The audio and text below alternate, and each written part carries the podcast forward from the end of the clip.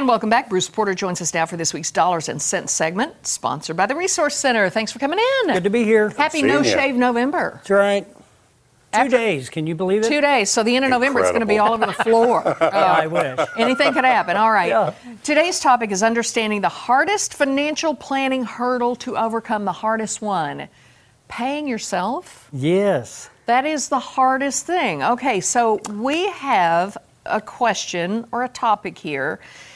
If you pay yourself, and if you start paying yourself 10%, a dime of every dollar over the next 20 years, do the math, but you got to kind of compound that a little bit.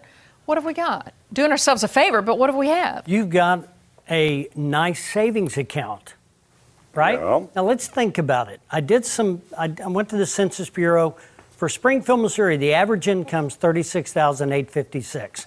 All right. So uh, a certain percentage pay rent. Average rent in Springfield seven hundred forty-four dollars a month.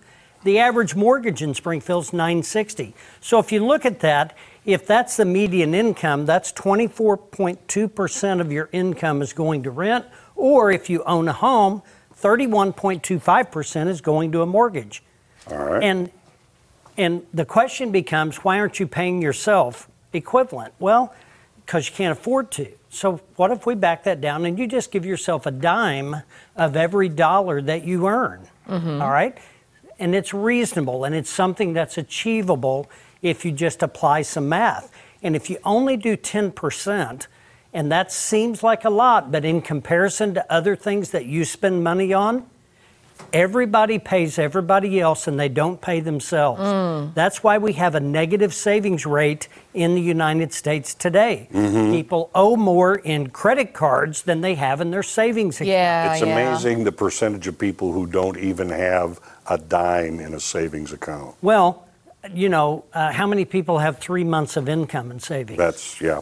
Very few. Not a whole and lot. So we're trying to give people ideas on how to correct the behavior. Don't follow the Joneses because they're broke. All right? You gotta you gotta make a stand.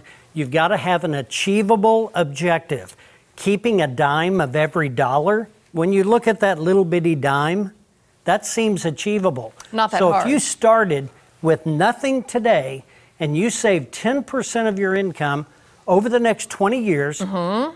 and the average increase of salary in Springfield, Missouri is 3.31, so Ah. I used that All off right. the census.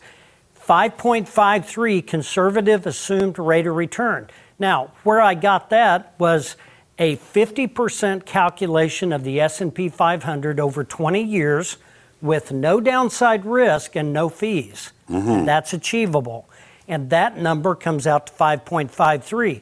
So I applied that and look at the number that it comes up with $176,276, starting with zero today and only 10% of your income for the next 20 years. For the next 20 years, and that's considering if this is your income. If you have a higher income, you're going to get there faster. That's exactly right. If you save more, do the math. Well, the other thing is don't make the mistake of when you hear the phrase pay yourself first. That doesn't mean pay yourself stuff to go out to movies and buying stuff. This is a savings idea. That's right. It's a savings idea because not very many people have enough income saved that if they had a uh, the flu and they were off work for two or three weeks, they would suffer because they don't have fallback money. Right. Right. And so I think there's one more slide we can look at. So you look at that over time. In five years, you have twenty-two thousand five hundred dollars. In five years. That's in 10 admirable. Mm-hmm. years, 56,000. And I can tell you, if you just did it for five years and stopped, you're ahead of the average American Oh, yeah. in the United States as far as savings goes. Now you look at 15 and you go all the way out to 20, and that's just assu- assuming the median income of 36,856. And there's people that make more, there's people that make less. Now, you can accomplish this several ways. You can put money in your 401k. Mm-hmm. You can do, which I encourage people to do that because you get a matching contribution. Yeah. That's free money. You can do that while you also take your take home pay, because that's all done pre tax. Take your take home pay, st- try try it for a month. Put 10% in a savings account and forget about it. And then see if you can operate your budget around the rest. That and you might good. be surprised.